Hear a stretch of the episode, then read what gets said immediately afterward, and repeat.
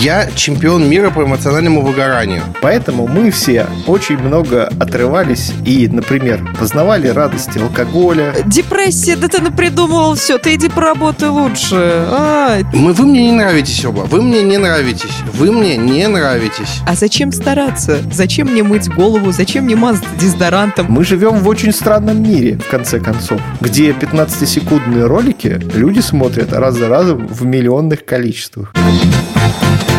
Приветики всем! Вы слушаете подкаст «Кто бы говорил» от Lifehacker. Если вы нас любите, поставьте нам лайки и звездочки. Это очень поможет нам выбиться в топчик подкастов. Если вы еще на нас не подписаны, почему? Непонятно. Подпишитесь, мы будем очень рады. Еще больше нас радуют ваши вопросы. Отправляйте их в наш Telegram-бот, который называется «Кто бы говорил». И мы постараемся ответить на самые крутые и интересные в следующих выпусках. А этот выпуск слушайте прямо сейчас.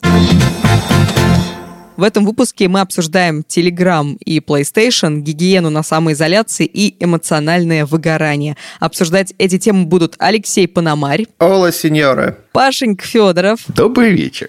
И Ирина Рогава. Всем hello. Прежде чем перейти к темам, я хочу вам сказать одно.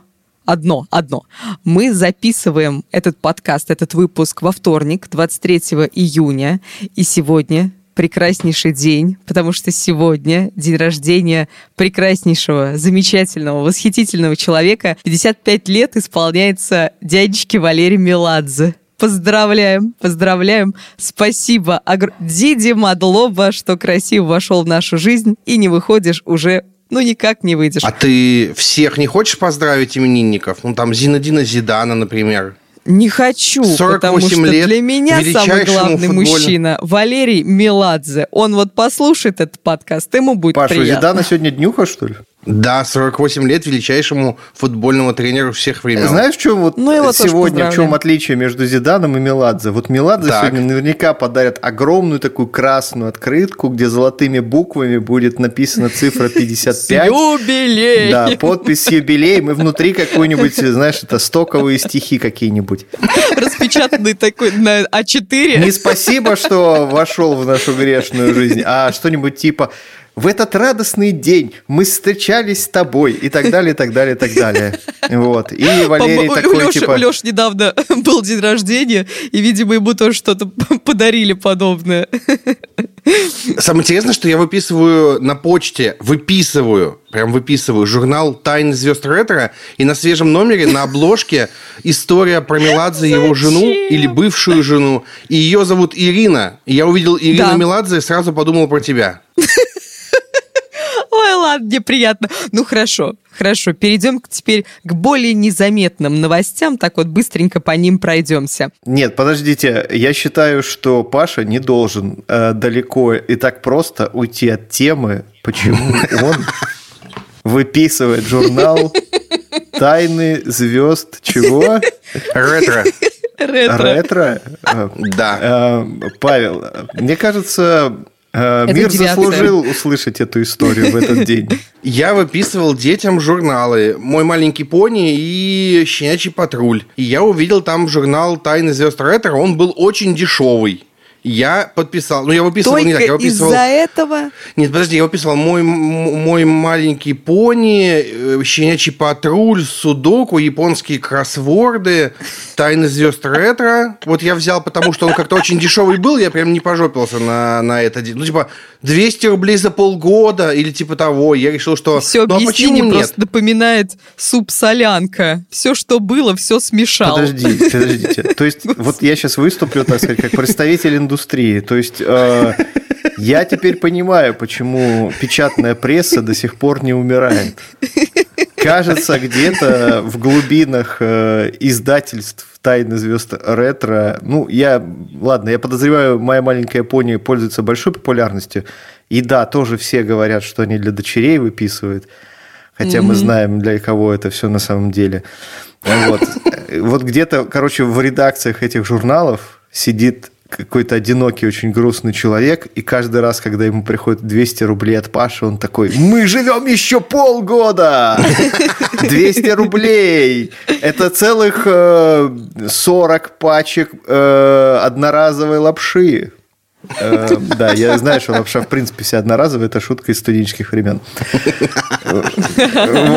И дальше Bloomberg пишет, что продажи печатной прессы пошли вверх. Кажется, мы переживаем бум, как с виниловыми пластинками. В общем, это... Не, блин, это очень крутая история, Паш. Мне кажется, мир тебя не заслуживает, я вот так скажу. Спасибо за то, что ты делаешь. Новость. Переходим к новости. Телеграм разблокировали. 18 июня Роскомнадзор объявил о снятии ограничений с Телеграма. Как будто бы что-то поменялось. Рады мы этому или не рады? Поменялось. Ссылки на сайт Телеграма стали работать. Тихонечко начинают работать, и это значит, что теперь можно не страдать, когда надо ссылку на Телеграм дать во внешнем интернете. Теперь даешь просто ссылку на Телеграм и не страдаешь. А раньше тебе нужно было дать сокращалку. Сокращалка могла сдохнуть в любой момент. Сокращалка могла порасти рекламой букмекеров в любой момент. Сокращалка могла начать вести просто не туда в любой момент. И это были реально проблемки, когда ты работаешь постоянно с Телеграмом. Я думаю, вот Лёш тоже может рассказать на эту тему. Да, вот я как бы с одной стороны рад, да, но мы вот с командой разработки в какой-то момент нас всех, в общем-то, достала эта история про необходимость использовать вот эти прокладки все, которые тебя переправляют в Telegram. И мы в какой-то момент с разработчиками подняли свою собственную. И ровно через неделю произошло что? Телеграм разблокировал. Вчера была теория про то, что Телеграм разблокировали, потому что не смогли нормально заблокировать. Почему теория? Это официальный комментарий вообще. А, да? Серьезно? Да. Офигеть. Да. Что, типа, офигеть. Две причины. На РБК была статья, ну, я видел на РБК, где комментарий был, по-моему, кого-то из Минкомсвязи, что одна из причин, почему разблокировали, то, что не смогли нормально заблокировать, а если так, чего позориться? Ну ладно, хотя бы пытались. В общем, мы рады, что Телеграм разблокировали. И следующая наша новость. В сети появились первые изображения PlayStation 5, демонстрирующие дизайн устройства. Что интересного в этой новости? В горизонтальном положении устройство напоминает 4-й PS, однако в вертикальном оно больше похоже на Xbox 360 S. Что мы думаем по этому поводу? Хорошо ли это или плохо? Я вообще ничего не думаю по этому поводу, потому что я супер далека от этого всего. Так, ну смотрите, я потратил несколько часов своей жизни и посмотрел официальную вот эту вот презентацию, которую Sony устроила в конце уже позапрошлой недели. И презентация была очень крутая, она была очень сильно сделана, она вся состояла в основном из роликов игр, которые нас ждут на новый PlayStation, а потом в конце немножко стали показывать саму PlayStation, и она не похожа на Xbox 360. То, что у нее непрямые углы, ее не делает похожей на Xbox 360. Вот. Я помню Xbox 360, потому что он у меня был, и вообще у нас в офисе в Ульяновском стоит одна до сих пор. У нее очень странная форма, довольно футуристичная, вызывает очень противоречивые эмоции. Все тут же начали писать, с одной стороны, как это круто, это многоцветный такой пластик, это футуристичные такие изгибы, выпирающие всякие, бессмысленно выпирающие, замечу, части, и... Вроде бы, с одной стороны, да, как отдельно стоящий продукт, это круто. Но потом, следом, все стали говорить о том, что вот мы возьмем этот футуристичный кусок футуристичного пластика и начнем ставить его в наших не очень футуристичных квартирах.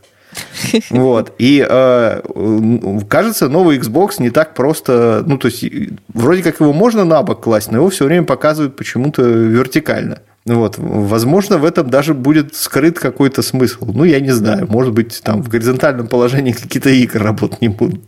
Шутка, конечно. Вот. Но приставку в вертикальном положении ты ее не спрячешь в тумбочку. У меня, например, мой Xbox в тумбочке живет прекрасно. Я просто открываю дверцу, достаю джойстик и начинаю играть, когда мне хочется. А тут его надо как-то на тумбочку ставить. А у меня на тумбочке уже дофига всего лежит. У меня там Apple TV лежит, у меня там лежит проигрыватель для пластинок, И зачем вот тебе Xbox? И куда... Зачем? У тебя все есть. Все есть. Ирина, подожди, я сейчас свою историю еще расскажу. Вот там будешь задавать вопросы, зачем. Господи, жду, Паш, я прям жду, пока Леша закончит, и ты возьмешь. Ага. Да, первый момент был это то, что вот куда ее такую красивую ставить, а второй момент был то, что вот все эти формы, все эти всякие мелкие деталюшечки, пластиковые выпирающие части, они все будут пыль собирать. Вот, и теперь нам всем надо будет как-то очень хитро протирать и вытирать пыль с нее. Вот. Это вот. Прям вот основные были. То есть, какие с одной непродуманные стороны, люди, а? Вообще. С одной стороны, Sony показывает супер крутой дизайн, супер мощную приставку, которая будет какая-то обещать какую-то чудовищную производительность. Очень крутые тайтлы анонсировали там. Я посмотрел...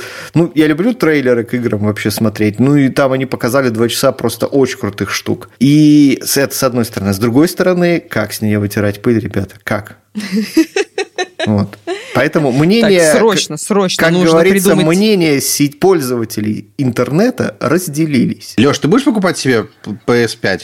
Слушай, ну я как бы в другой конфессии. Я знаю, что ты себе вчера буквально уже купил 4-ю. Ну куда ты меня... Блин, историю мою палишь. Ну, нет, ты расскажешь как. Я просто сказал, что я знаю про этот факт. Ты вообще-то в Твиттере про это написал. И все слушатели этого подкаста, которые, конечно же, следят за тобой в Твиттере, Инстаграме, Телеграме и пишут тебе отличные комментарии ко всем подкастам, в которых ты участвуешь, вот, они все в курсе уже этой истории. То есть, я ничего нового как бы не сказал. Что касается меня, мне честно, вот честно... Можете меня сейчас обвинять в ретроградстве, но мне дизайн нового Xbox нравится больше. То, что он такой вот кубик кубиком прям. Вот. Он может выглядеть там как подставка, как-то мемчиков налепили уже подставка, на которой установлена столешница, на которой стоит PS. Я не вижу между платформами какой-то принципиальной разницы. Да, есть отдельные игры, в которые... мне не поиграть, если я не куплю определенную приставку. Да, у PlayStation таких игр почему-то больше. Вот. Sony почему-то своих пользователей огораживает куда сильнее, чем Microsoft. Но, не знаю, принципиально я не делаю, кажется, игры такой важной частью своей жизни. Пытаюсь не делать, будем откровенны. Потому что все мои часы в Red Dead Redemption 2, которые я проходил... Второй раз, и еще, кстати, недопроходил во время карантина, они немножко как бы дискредитируют вот эту мою идею, что в жизни много есть других прекрасных вещей. Вы слушали, значит, мнение ретроградного Алексея. Паша, что ты у тебя? Расскажи свою историю. Я насмотрелся на презентацию PlayStation 5, понял, что я хочу себе купить PlayStation 5, пошел смотреть, что там такого интересного есть, а потом вышла The Last of Us 2, и Twitter 5 дней ругается на эту тему, и я посмотрел на это все, психанул, пошел и вчера купил себе PlayStation 4. Почему я купил 4-ю? Я решил, что я сейчас дождусь, пока выйдет 5-я, пока выйдет какая-нибудь 2-я ревизия без точно каких-то аппаратных проблем, пока там будет побольше игр, а пока что я посижу на 4-й, тут очень много игр, которые можно пройти, поиграть, посмотреть, ну и я уже, естественно, подписался на кучу рассылок со скидками. Там есть рассылка этого журнала. На сканворды ты подписался уже, Паша? Звезды игр ретро, например. Звезды играют в ретро. Я ни разу, кстати, не играла вообще ни на плойке, ни на Xbox'е. Мне не интересно, это вообще не моя тема, а вот что моя тема. Сейчас ты не играла, ты не знаешь, от чего ты отказываешься. Да не хочу, но у меня рука не поднимается вообще. Смотри, видеоигры сейчас это сериалы, в которых ты на что-то можешь влиять.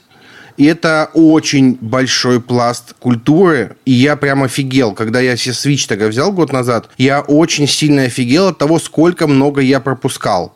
Серьезно. Это правда. Не только сериалы, ну, то есть игры очень разные, это целые отдельные миры. Есть игры, в которых ты должен проявлять внимательность, реакцию, логическое мышление. Игры – это круто, это действительно важная часть современной культуры. Я не осуждаю тех, кто в них не играет, но мне кажется, немножко неправильным говорить о том, что я не пробовала, мне это не нужно и так далее, и так далее, и так далее. Играйте в компьютерные игры, в любые игры. Неправильно говорит компьютерные игры, видеоигры. Да как же, видеоигры, простите, пожалуйста. Играйте в видеоигры, без разницы где, на PlayStation, на Xbox, Nintendo Switch, господи, используйте хоть что-то, хоть Tetris. Но не забывайте про свой внешний вид, потому что россияне забыли на самоизоляции, и это мы сейчас обсудим. Нильсен Россия, компания, занимающаяся измерениями потребления товаров повседневного спроса, сообщает, что россияне в период самоизоляции перестали за собой ухаживать. Как они это узнали? Нет, не ходили там по квартирам, в ванны не заходили, так вы ухаживаете за собой. Нет, они сравнивали продажи. И узнали, что продажи дезодоранта, например, в апреле сократились на 25% по сравнению с предыдущими месяцами. Также сократились продажи шампуней и средств по уходу после бритья. Вот, и поэтому вопрос такой. Что у вас с гигиеной, дорогие мои друзья, на самоизоляции? Тоже доля дезодоранта сократилась? Я не понимаю, как... Что изменилось у людей? Давайте вот гигиена интимный вопрос, да, поэтому все-таки тут надо определенное мужество иметь, чтобы сказать. Вот. Чтобы сказать, не, я отказался от всего. Я могу сказать, что я как мылся каждый день, как мыл голову каждый день, так и продолжал это делать. И у меня потребление нифига не сократилось. И как можно после душа не пользоваться дезодорантом, тогда как, в принципе, единственный момент, когда стоит пользоваться дезодорантом, это именно сразу после душа. Пока вы смыли с себя всякие бактерии, на вас нет запаха, и дезодорант предотвращает их появление. Не забивает запах. Не надо поливать себя одеколоном и лезть в маршрутку, как любят делать некоторые. Да. Вот. А просто дезодорантом без запаха желательно. Намазали себя и пошли. Вот. И не будете потом пахнуть, не пойми как. Вот. По крайней мере, я надеюсь, что я не пахну. Мне никто, по крайней мере, не говорил. Ну, мало ли, вдруг... Потому что ты директор, Лёша. Да, вот. Кто тебе скажет? Знаете, в моем мире параноиков это вполне реальная ситуация, когда ты такой сидишь и думаешь, возможно, мне просто не говорят. Возможно, что-то уже давно плохо, но мне просто не говорят. Что-то уже испортилось, но все молчат. Нет, все хорошо, Леш, все хорошо. Но здесь, наверное, момент, ты вот спросил, почему, что произошло с людьми. Вот как раз никто не выходит из дома, все сидят в своих квартирах и думают, а зачем стараться? Зачем мне мыть голову? Зачем мне мазаться дезодорантом? Да, вот в сторону средств после бритья, ну тут вот это логично. То есть вот не бриться каждый день, это нормально. Вот это нормально. То есть я вот не бреюсь уже... С того момента, как побрился. С тех пор, как сбрил бороду, да, в общем-то, я и не бреюсь. Вот, то есть, прошло уже там 45 дней примерно, и я потратил 0 средств для бритья за все это время. И прекрасно себя чувствую. И жизнь моя становится с каждым днем только лучше и лучше вместе с отрастающей бородой. А у тебя, Паш? Ну, во-первых, я не бреюсь уже лет 7, кажется. Я что, Паша, прости, ты как, ты типа... Ну в смысле бороду отращиваю. У тебя за 7 лет должна быть такая борода?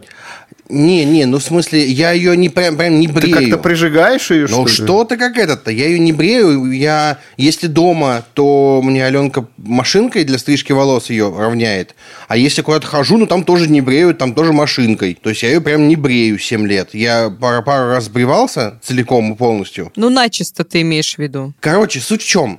Я до пандемии не выходил из дома фактически, и поэтому, ну уж простите, я не как Алексей, я раз в пару дней в душ ходил. Уж простите, пожалуйста. А сейчас я...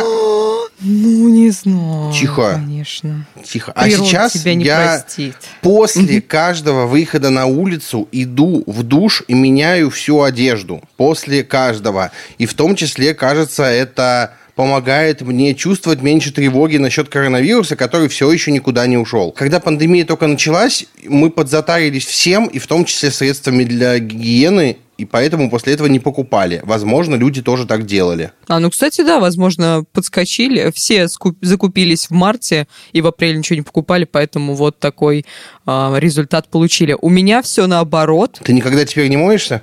Нет, я никогда не мылась, а теперь моюсь. Там весь день дома сижу такая, что мне сделать? Пойду-ка я приму ванну. Нет, я больше стала... Так как я больше времени провожу дома, у меня появилось больше свободного времени, я больше занимаюсь спортом, то есть я слежу за своим внешним видом, и я что-то подсела на косметоз, именно уходовый.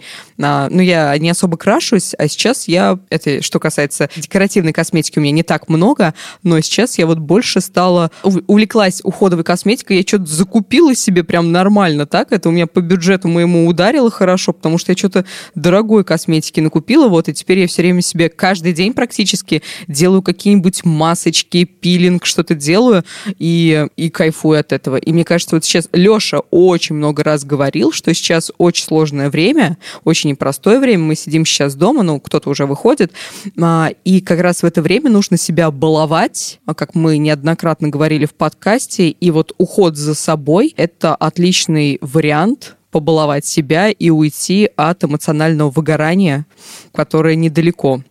Потому что вы каждый день сидите дома, никуда не выходите, у вас никаких новых эмоций, впечатлений нет, вы постоянно или работаете, или постоянно общаетесь со своими близкими, вот, и до эмоционального выгорания, как я уже говорила, недалеко, а о нем мы сейчас как раз конкретно уже и поговорим. Эмоциональное выгорание – отмазка для бездельников или реальная проблема? Вот так озаглавил эту тему наш редактор. На чьей вы стороне? На стороне, кто думает, что это отмазка для бездельников, или на стороне тех, кто думает, что это реальная проблема? Я чемпион мира по эмоциональному выгоранию. И тут есть причина. Я не умею ходить в отпуск. Ну, меня никто не заставляет постоянно работать. Если надо идти в отпуск, я хожу в отпуск. Но я забываю про это. И, например... Последний раз я был в отпуске в сентябре, а после этого я взял 2 дня в апреле и 3 дня на прошлой неделе. Кажется, это чушь какая-то, а не отпуск. Но при этом я на прошлой неделе пошел отдохнуть на 3 дня, потому что почувствовал, что начинаю тихонечко гореть. И я себе, например, поставил напоминалку через 3 месяца взять еще раз отпуск. Хотя бы, ну, типа недельку, например, потому что, кажется, это надо делать. И это самый первый рецепт. Я помню, я смотрел чью-то лекцию про выгорание, и первый совет: чувствуете, что начинаете выгорать, возьмите отпуск. Попробуйте отдохнуть, может быть, пройдет, а может быть, не пройдет. А как это почувствовать? Ну, слушай, если тебе прям очень тяжело... Во-первых, начинает падать работоспособность. Вот прям концентрация начинает падать очень сильно. Я не знаю, короче, это чувствуется. Там... Угу. Я не могу объяснить, я уже просто научился чувствовать. При этом у меня очень сильное выгорание. У тебя уже эмоциональное выгорание, ты не можешь уже сосредоточиться. Да. Я могу сказать, что в целом симптомы эмоционального выгорания очень похожи на симптомы из советского старого анекдота про признаки беременности. Это когда тошнит и не хочется делать уроки. То есть, если вам действительно очень... Хорошо. У нас задержка. Еще могу. Ирина, это тоже один из признаков, если что. В общем, если вы действительно чувствуете, что жизнь как-то перестала приносить удовольствие, и то, что вы вообще, в принципе, не получаете какого-то удовлетворения от того, что вы делаете каждый день, или вы через силу себя заставляете. В принципе, для любого взрослого человека самодиагностика – это нормально. Это штука, которой прям вот надо заниматься. Вот прям садиться и, как в каком-нибудь сериале типа «Мир Дикого Запада», проводить опрос, как себя чувствует система. Вот, очень важное упражнение. И если вы вдруг начинаете замечать, что ответы пошли все негативные, что это не нравится, это не нравится, а вы помните, что раньше вам это нравилось, то, возможно, действительно, стоит взять паузу и отдохнуть. Кстати, первый, в принципе, ну, я вот лично, я считаю, что эмоциональное выгорание – это очень серьезная штука. Вот есть данные, что ВОЗ признает это болезнью, и... Там не болезнь, там какая-то оговорка, что это то ли диагноз, то ли симптом какой-то надвигающейся болезни. Это не болезнью его считают. Если посмотреть первоисточник, который находится в очень странном месте, честно говоря, там написано, что это признается как medical condition, то есть это это как некий, как сказать... Состояние да, какое-то. Некое состояние, которое требует медицинского вмешательства. Угу. И я с этим полностью согласен. То есть это не значит, что вам обязательно надо идти таблетки пить. В принципе, лечиться-то по-разному можно. Можно и чайком с травами можно лечиться, и куриным бульоном можно лечиться. Только гомеопатией лечиться нельзя. Гомеопатия, она не лечит, ребят. Вот. Водички просто так попить заряженной не получится. Да, у нас, кстати, крутая статья есть про аналоги гомеопатических средств. Прям почитайте. Очень-очень жизнеизменяющая практика. Ссылка в описании. Да, будет, я надеюсь. Короче, это очень серьезная штука. Мы вообще, в принципе, живем в стране, где эмоциональное состояние человека, оно не очень ценится. Ну, типа, ты такой грустный, что у нас говорят людям? Ну, ты не грусти. Да не грусти. У тебя депрессия, ты не грусти. Ты просто не грусти. Депрессия, да ты напридумывал все, ты иди поработай лучше. Да, вот, да. Или типа у тебя эмоциональное выгорание, а вот люди в шахты спускаются, и ничего. И у них никакого эмоционального выгорания нет. Ты вон иди, он в шахту-то. Да. Вот у Васи, например, трое детей. Вот, и он с утра до ночи крутится. И Вася не выгорает, он всего лишь бухает. Да, он всего лишь бьет жену, не знаю. Мы, современные люди, мы довольно сложные машины. У нас в голове происходит много очень странной фигни. Мы живем в очень странном мире, в конце концов, где 15-секундные ролики люди смотрят раз за разом в миллионных количествах. У тебя было эмоциональное выгорание? Слушай, кажется, да. Несколько раз за последние несколько лет я прям чувствовал в какой-то момент, что я доходил до точки, и все. То есть дальше ничего у меня не вызывало, никаких положительных эмоций. То есть это скорее я чувствовал такое, что любое событие, независимо... Ну, то есть радости не радовали, а огорчения огорчали так, что, в принципе, хотелось там иногда кричать, иногда просто ничего не делать. В общем, ну, то есть такой некий дисбаланс был. И есть очень простой советик, на самом деле, для тех, кто как я. Так. Если вы много работали без выходных, 24/7 на протяжении многих лет, отпуск – это хорошо, безусловно. Вот.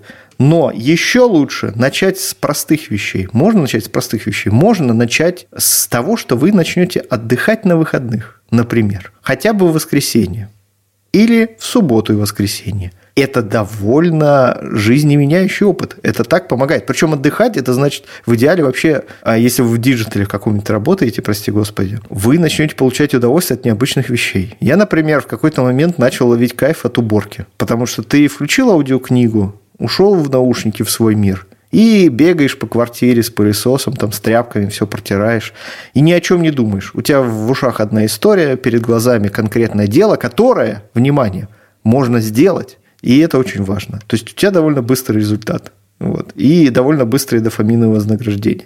Кстати, специалисты по эмоциональному выгоранию... А такие есть. Угу. Да, есть. Ну, люди, которые тоже через это проходили, пусть они не на околонаучных каких-то столпах все это строят, но они говорят... Но зато свой опыт рассказывают, это ценно. Да, они говорят, что, в принципе, очень хорошая штука также, которая поможет вам чуть-чуть прийти в себя потихоньку. Первое – это отказаться от кофеина и алкоголя. Кажется, что без кофе ваша жизнь не начнется, а без... Да, как без... же так, это же единственная радость в жизни. Что, типа, ой, я от кофе отказался, кстати. Поздравляем. Вот. Ну, просто фишка в том, что это все оказывает угнетающее воздействие на нервную систему. То есть, это там алкоголь, это транквилизатор. У кофеина тоже там куча своих специфических воздействий. И если вы эти штуки исключите, у вас мозг потихоньку начнет сам выравнивать там баланс, если он еще способен это делать, всяких химикатов у вас в мозгу.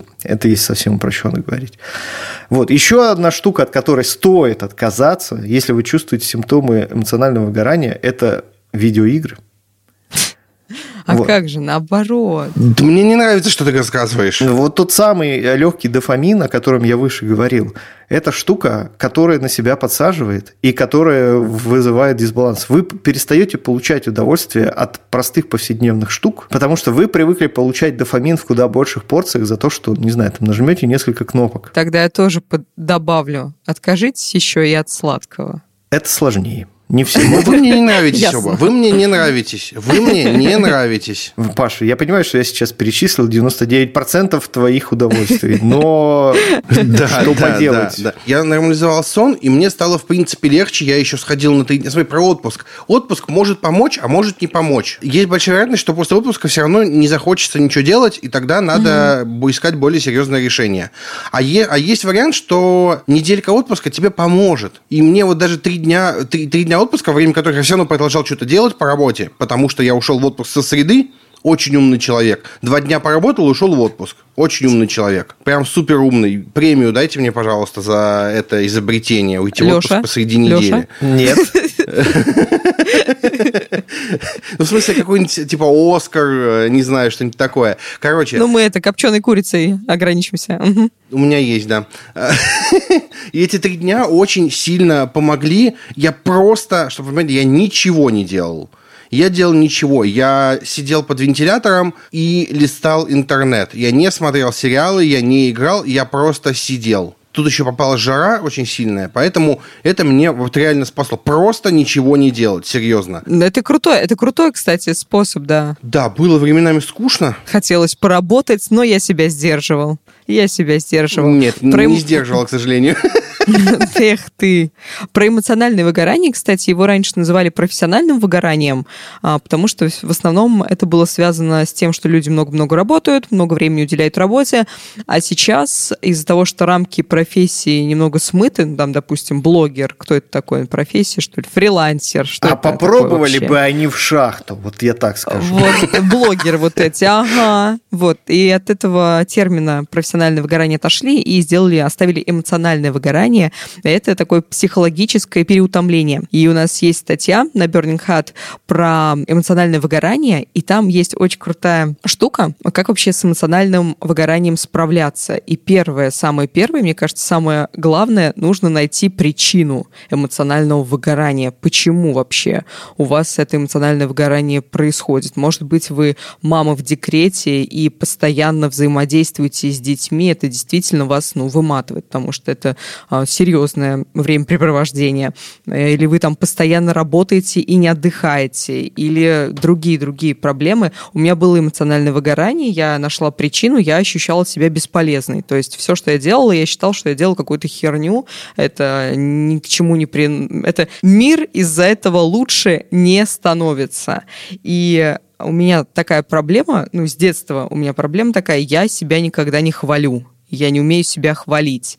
И вот после того, как я на себе это эмоциональное выгорание ощутила, а у меня отголоски до сих пор есть, и я до сих пор еще пытаюсь из этого вылезти, я ходила к психологу, я разговаривала с психологом, она мне посоветовала записывать все, что я делаю, и хвалить себя за это. Вот, и каждый день я веду дневник, я записываю все свои дела, все, что я делала, и там ставлю галочки, такая: молодец, Ирина, ты сегодня постаралась. Если не выполняю, конечно же, такое бывает, я говорю: ничего страшного, Ирина, в следующий раз мы обязательно все сделаем, все будет хорошо, но главное, конечно, не откладывать. Вот, и еще тоже огромный момент, огромный плюс вот к тому, что я ощущаю себя бесполезной. Спасибо огромное вам, нашим слушателям, за комментарии. Вы оставляете... Только сейчас подумал, да, что типа наконец-то Ирина скажет мне спасибо. Но нет. Ладно. Всего лишь, понимаешь... Слушателям. Все слушателям. Всегда все слушателям. Вот, спасибо большое всем. Всем большое спасибо. И нашим слушателям за то, что они оставляют комментарии, пишут, как мы им помогаем, как мы им веселим. Пожалуйста, не скупитесь на комментарии. Вдруг вот вы нас слушаете и думаете: дай-ка я напишу, а потом думаю: да что я буду им там писать, да что-то стрёмно, да слов не найду. Напишите нам, пожалуйста, нас это очень сильно мотивирует, нам очень-очень это приятно. Что ты хотел сказать, Паш? Я сейчас подумал, и кажется, у меня вот в этот раз было не совсем выгорание, а скорее накопившаяся усталость, и я сейчас понял, что мне очень сильно помогла какая-то даже базовая медитация. Я начал каждый день медитировать, когда началась пандемия, потому что мне было страшно. У меня сейчас 93 дня подряд, и, кажется, это реально помогает. Попробуйте найти какое-нибудь приложение на русском. Ну или поищите, на английском. Пожалуйста, приложение на русском с медитациями. На английском не надо, потому что если вы не fluent English, не fluent native English, то вы все равно будете тратить свою мысленную энергию на перевод на русский, а не на расслабление. Поэтому попробуйте на русском. Их несколько. Есть практика, медитопия, есть в Инсайт Таймере что-то на русском. Есть, короче, варианты на русском. Я не буду что-то советовать. Да. Короче, очень много клонов Headspace уже сделали, если коротко. Да, ну, да, хорошо, да, хорошо, да, пусть медитация идет в массы. Я себе даже оформил платную подписку на медитацию. Ну, можно просто на ютубчике найти видосы и смотреть там медитацию. Можно приложение даже не скачивать, да. А можно, кстати, вообще без всего этого, если я вам открою маленький секрет. Это уже хай-левел, Лёш, как бы там. Никакого хай-левела. Вообще. Ну, то есть, какой хай-левел, понимаете? Как бы люди, там, не знаю, там 5-6 тысяч лет назад уже все эти практики без приложений как-то могли делать. У меня была офигенная просто медитация на выходных. Я поехала к родителям и полола огород. Вот это было прекрасно. Если вообще как бы мытье посуды тоже медитативное состояние может вызывать. Вязание. Очень много вещей. Медитация – отличный способ борьбы с эмоциональным выгоранием. Еще раз напомним, что эмоциональное выгорание – это достаточно серьезно, и это может привести к проблемам и посложнее, например, даже к депрессии. Поэтому, если вы у себя заметили симптомы эмоционального выгорания, начинайте с ним справляться. И первое, это, скорее всего, нужно найти причины, понять, почему вы выгораете. На Burning Hut, на сестренке Lifehacker. Я тоже хотел сказать, что в избе у нас, то есть Burning Hut, наше второе издание, «Горящая изба», издание для современных молодых женщин. И не только. И не только, да. Блин, это действительно очень крутая статья. Ирина, ты уже не молодая. Очень. Вот что сейчас началось. Ах ты, говнюк! Ирина срочно выезжает в Нижний Новгород. Не находит меня там, простите. Да. Вот. Статья действительно очень крутая. Там есть не только советики, которые... Вот, честно говоря, когда вы находитесь в этом состоянии, еще один важный момент, очень трудно как бы вот перезапуститься и начать делать хоть что-то. Ну, типа, даже ту же самую самодиагностику, о которой я говорил. То есть, вот человек, который раньше этим не занимался, он сидит и просто продолжает в своем болоте тонуть. Вот. Не бойтесь обращаться за помощью в случае чего. Существуют бесплатные способы получить какую-то поддержку, просто позвонив по телефону. Это не стыдно, это не страшно. И начните, не знаю, там в какой-то момент, если чувствуете, что совсем не вмоготу, есть прекрасные люди под названием психоаналитики. Даже разовая консультация с которыми может очень серьезно продвинуть вас вперед. В общем, есть штуки, на которые просто прям реально, которыми реально прям надо заниматься, которые сделают вас лучше, улучшить вашу жизнь, в вашей жизни будет меньше страданий, вы станете более счастливым человеком, более довольным жизнью, и это коснется не только вас, но и ваших близких, всех, кто вас окружает, вашей карьеры, ну, в общем, всего-всего-всего. Повторюсь, мы живем в очень сложном мире, где мы все и все вещи вокруг нас связаны очень тоненькими ниточками, и когда вы начинаете тонуть, эти ниточки начинают рваться, в общем, кто-то вместе с вами может страдать, кто-то еще. Подумайте еще об этом. Эмоциональное выгорание – это серьезно. Если вы его испытываете, нужно с ним бороться. Как это делать, мы рассказываем в статье, ссылку в описании обязательно мы оставим.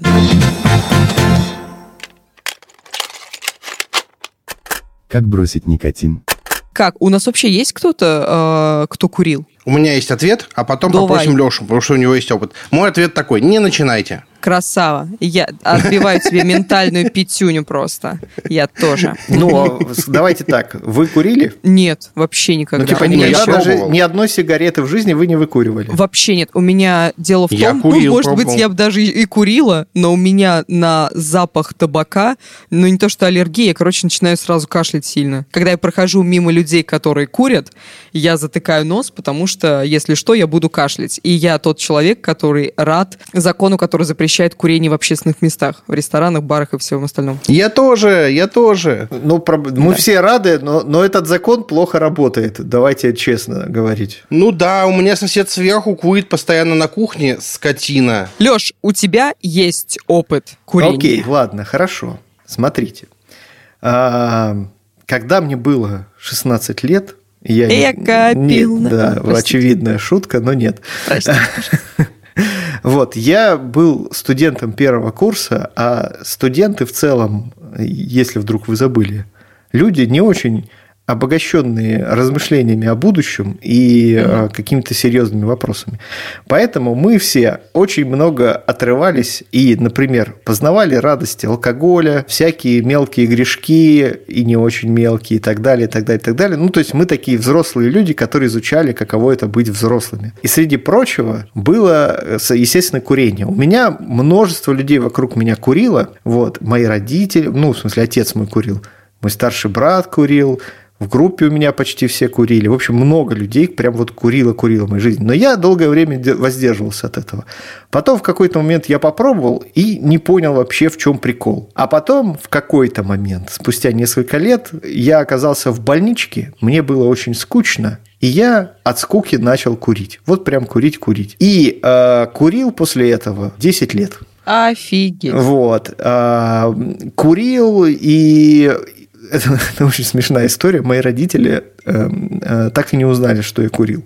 При том, что из этих 10 лет довольно много я прожил с ними. Ничего себе ты скрывал, заметал следы. Да, я шифровался от своей тогдашней девушки, она тоже была против. В общем, я от всех шифровался, но при этом курил. Когда куришь, я помню, в школе у нас всегда мальчишки убегали на перемену, потом приходили в школу, и у них учителя проверяли руки, да. То есть пахнут или не пахнут. Руки, понятно, одежда. Я вообще удивлялся. Представляю, что ты шифровался, ты курил такой с мундштуком. Нет, фигня в том, что я не шифровался. То есть, когда ты находишься внутри, ты думаешь, что ты шифруешься, ты на самом деле нифига не шифруешься. Угу. То есть, я думаю, меня сильно спасало то, что у меня еще отец курил, и поэтому в целом запах табака в доме был такая штука довольно привычная. И в какой-то момент... при том, что у меня тогда были очень серьезные проблемы с лишним весом, куда серьезнее, чем сейчас, даже. Я все равно продолжал курить. Когда я работал на своей второй работе, сразу после университета, в конструкторском бюро одном ульяновском, там вообще в курилке вся жизнь проходила.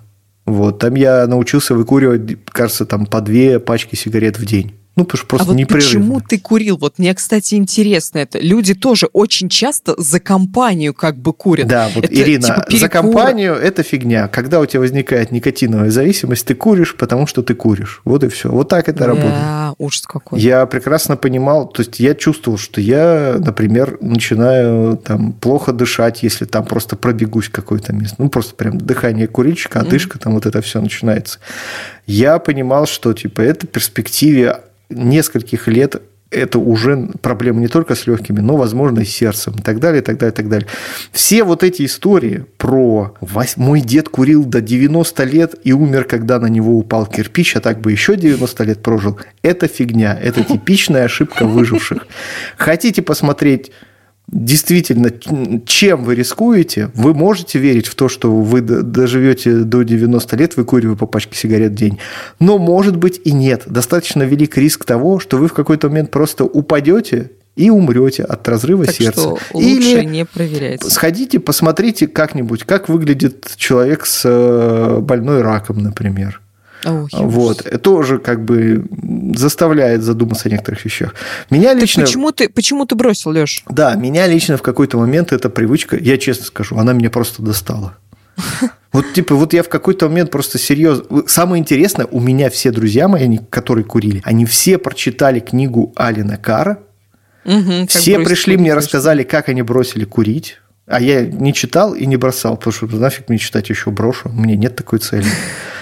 И все они через какое-то время начали курить. Все, поголовно, 100% людей. Поэтому, книжка эта, на самом деле, она на самом деле работает. Вот в чем секрет.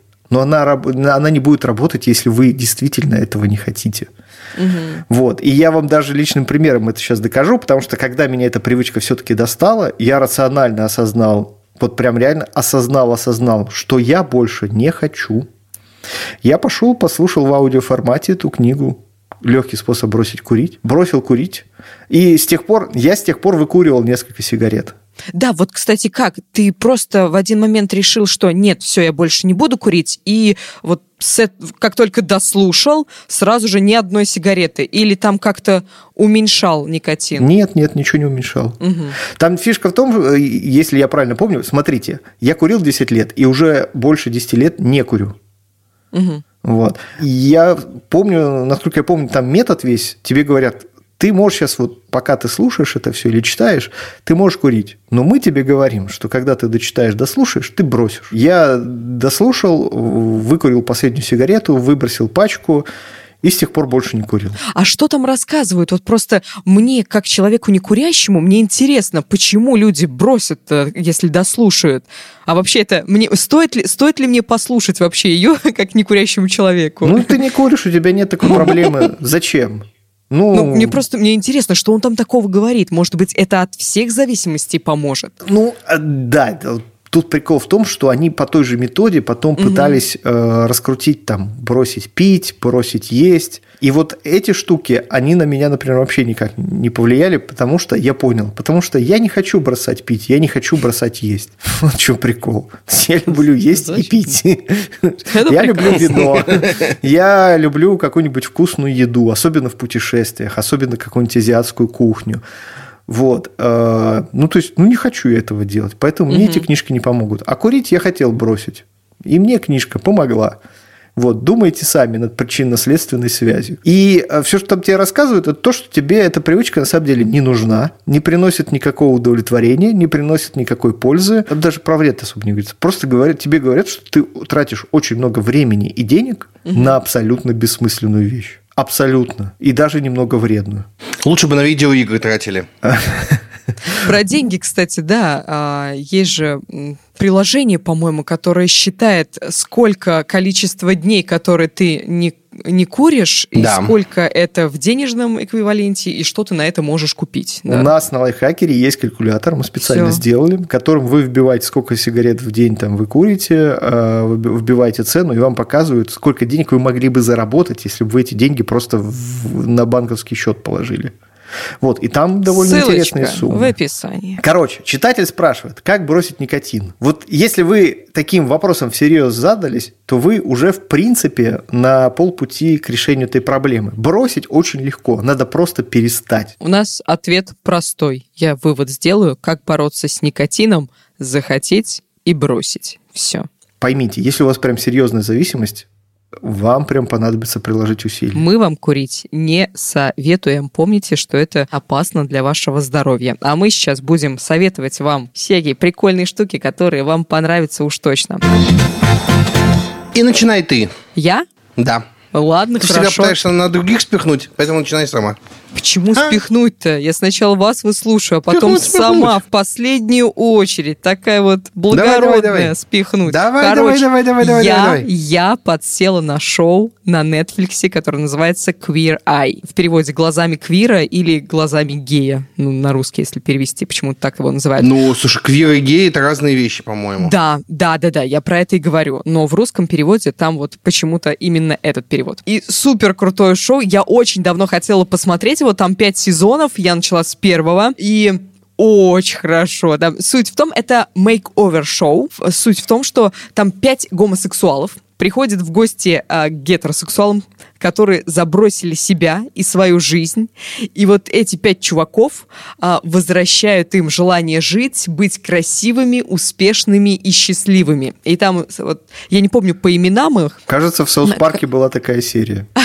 Да? Да, там была как раз типа группа геев, которые типа из унылых гетеросексуалов делала веселых таких, как бы, очень красивых. Да.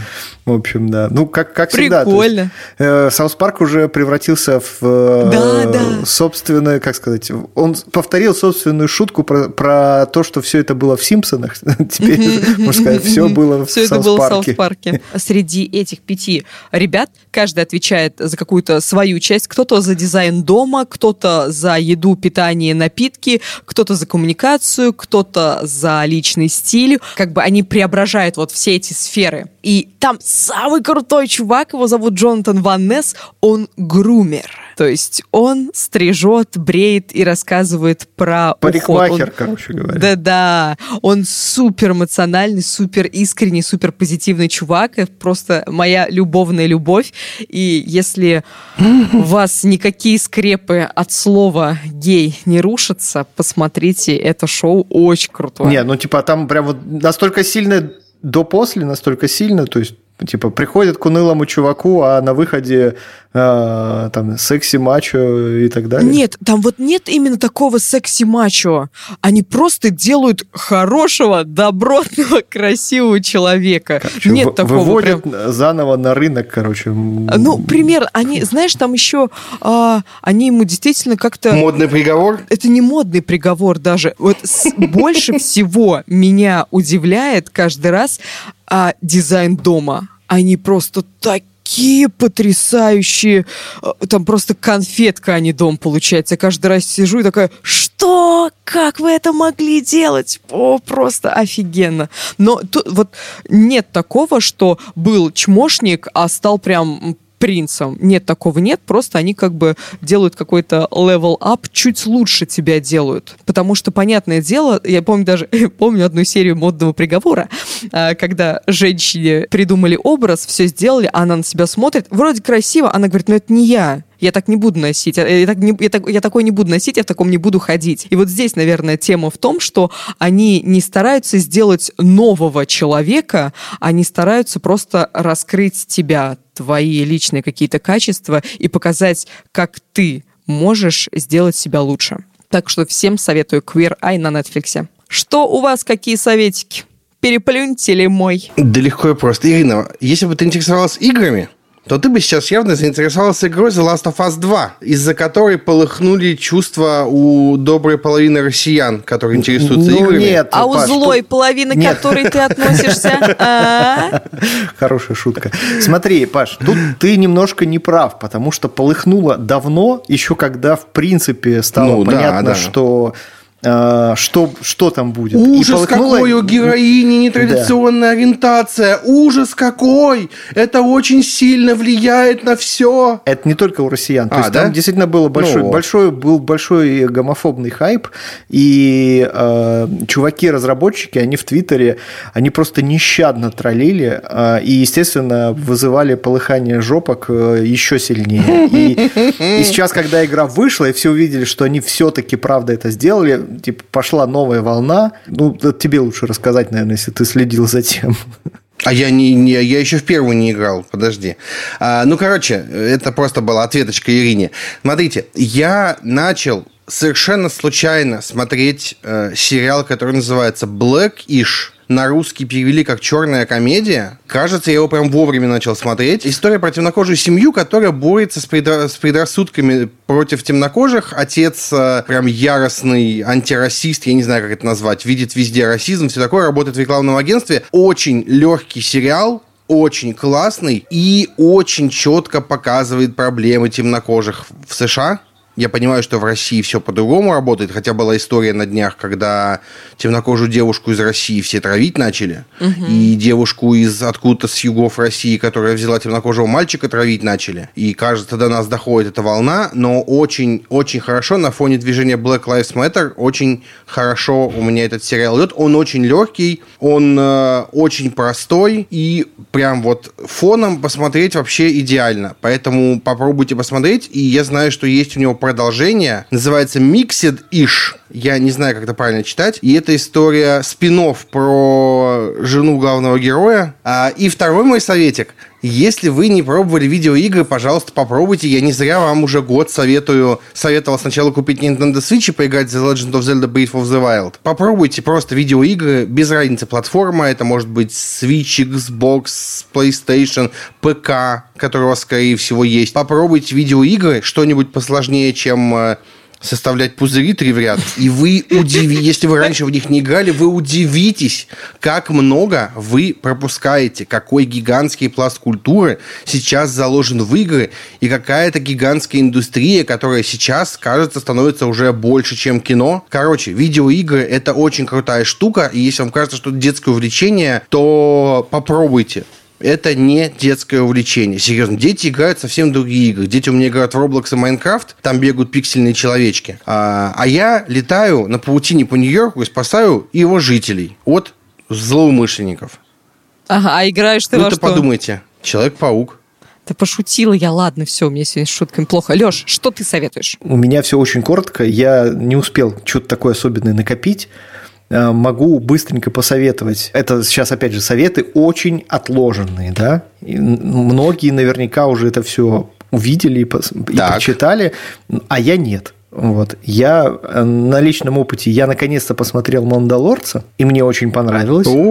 Наконец-то, ну, в общем, существование «Мандалорца» примирило меня с существованием третьей трилогии «Звездных войн», в принципе. То есть, я понял, что окей, мы прошли, да, этот этап, но зато как вознаграждение Дисней сделал «Мандалорца». Это очень крутой сериальчик в сеттинге «Звездных войн». Там нет каких-то супер-мега эпичных битв. Это такая вот прям, ну, типа бытовая такая история достаточно в этой вселенной «Звездных войн». И что там круто то, что там есть Тайка Вайтити, который, кажется, для меня режиссер и актер этого полугодия, я бы так сказал. Но вы никогда не узнаете там Тайка Вайтити, потому что он играет не человека. Внимание, спойлер. Вот, но играет очень круто. Даже в нечеловеческой форме. А еще я Тайку Вайтити полюбил за Джоджо Рэббит, конечно же. Кролик Джоджо, который у нас почему-то его посчитали недостойным проката. Лучший фильм просто, очень крутой. Вот. Конечно же, за «Реальных упырей», который я с большим опозданием посмотрел, но посмотрел и, кажется, уже в прошлый раз рекомендовал. Я посмотрел 3-й сезон «Мира Дикого Запада», 8 эпизодов, довольно длинных. И это, конечно, совсем отличная от предыдущих 2 сезонов история, но она очень крутая тем, что... В 3-м сезоне они построили такую очень серьезную антиутопию. Там действие происходит не в парке развлечений, как в первых 2, а в реальном мире. И это довольно грустный мир, который очень похож, скажем так, на проекцию того, во что мы можем превратиться через, допустим, не знаю, лет 100, если все технологии цифровые, которые у нас сейчас есть, будут развиваться в ту же сторону примерно. В общем, интересно и довольно не такой запутанный сюжет, как во 2-м эпизоде, я бы так сказал. Нет вот таких перепадов временных, из-за чего ты не понимаешь, в какой момент с героем происходит то или это. А просто очень крепкая история, пока еще не завершенная. И вот, хорошая надежда на 4-й сезон. Мне понравилась. И книга. Мне посоветовали ее самому. Я ее начал слушать. Пока мне очень нравится, и я уже, в принципе, готов ее рекомендовать. Книга называется «Проект Рози». Автор Грэм Симсион. Симсион. Вот такая интересная фамилия. В общем, смотрите, вы смотрели такой сериал «Хороший доктор»? Нет, но в курсе, что это, да. Тоже, кстати, могу советовать. «Хороший доктор» – это такой сериал про врача с синдромом Аспергера, который при этом, с одной стороны, гениальный врач, а с другой стороны, абсолютно социально не адаптирован. То есть, это не как «Доктор Хаус», где главный герой, ну, такой... Как бы это сказать? Он даже не социофоб, он... Ну, социопат. Да, наверное, так. А тут просто у человека реально, ну, то есть, проблема. Он из-за особенностей своих ментальных, он, в принципе, не может встроиться в общество современное. И в целом как бы вопрос его адаптации и выживания – это довольно важный пласт всего общего нарратива. Вот книга, в общем, в книге главный герой ученый-генетик, тоже с синдромом Аспергера, и у него есть проблема, он хочет жениться, он это желание формирует так, как в принципе он со своими особенностями должен формировать. Он называет это «Проект жена», и подробно-подробно расписывает, на какие вопросы, в общем-то, то есть он составляет вопросник, где перечисляет все критерии, которым эта жена должна удовлетворять. Так, стойте, у меня что, синдром Аспергера? У нас у всех, знаешь, я говорю, у нас у всех немного синдрома Аспергера. Но нет, это на самом деле у нас его нет, иначе мы бы, во-первых, об этом знали, во-вторых, об этом знали бы все вокруг, а у нас, может быть, в лучшем случае всего лишь какое-нибудь жалкое, это самое, обсессивно-компульсивное расстройство. Сокращенно ОКР. В общем, такая интересная история, она довольно романтичная, кажется. Я пока нахожусь в первой, третьей книге. Вот. Довольно необычная и очень интересная. Книга написана от первого лица. То есть ты как бы находишься в голове у человека с вот таким очень необычным взглядом на мир. И этот взгляд, он местами кажется очень крутым, местами забавным, местами, ну, ты просто соболезнуешь герою, что, ну, типа, ты видишь, что чувак просто, ну, вот он... Не просекает какие-то нюансы, короче говоря. А в другие, наоборот, ныряет так глубоко, что ты думаешь, блин, вот что? Насколько осмысленно человек подходит к своей жизни. Проект Рози, да? Да. Но вообще, круто, спасибо большое. Вообще, это книжка про любовь, если коротко. Я давно хотела что-то художественное почитать. Я что-то сейчас научпоп какой-то читаю, а вот художественное нет. Но меня заинтересовало. Спасибо большое, спасибо. Спасибо нашим слушателям, что слушали нас в очередной раз. Спасибо вам огромное, реально. Ставьте нам лайки, звездочки, комментируйте, пишите нам комментарии. Правда, нас это очень сильно поддерживает, нас мотивирует.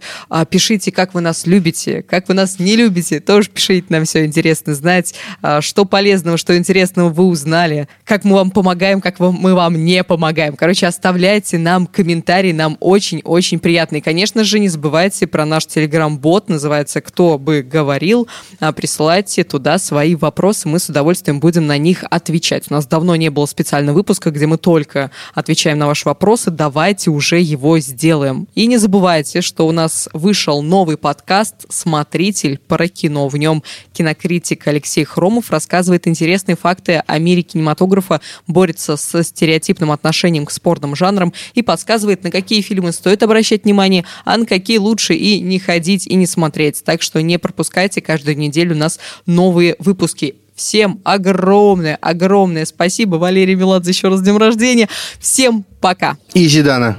Ладно, и Зидана тоже. Пока. Пока-пока.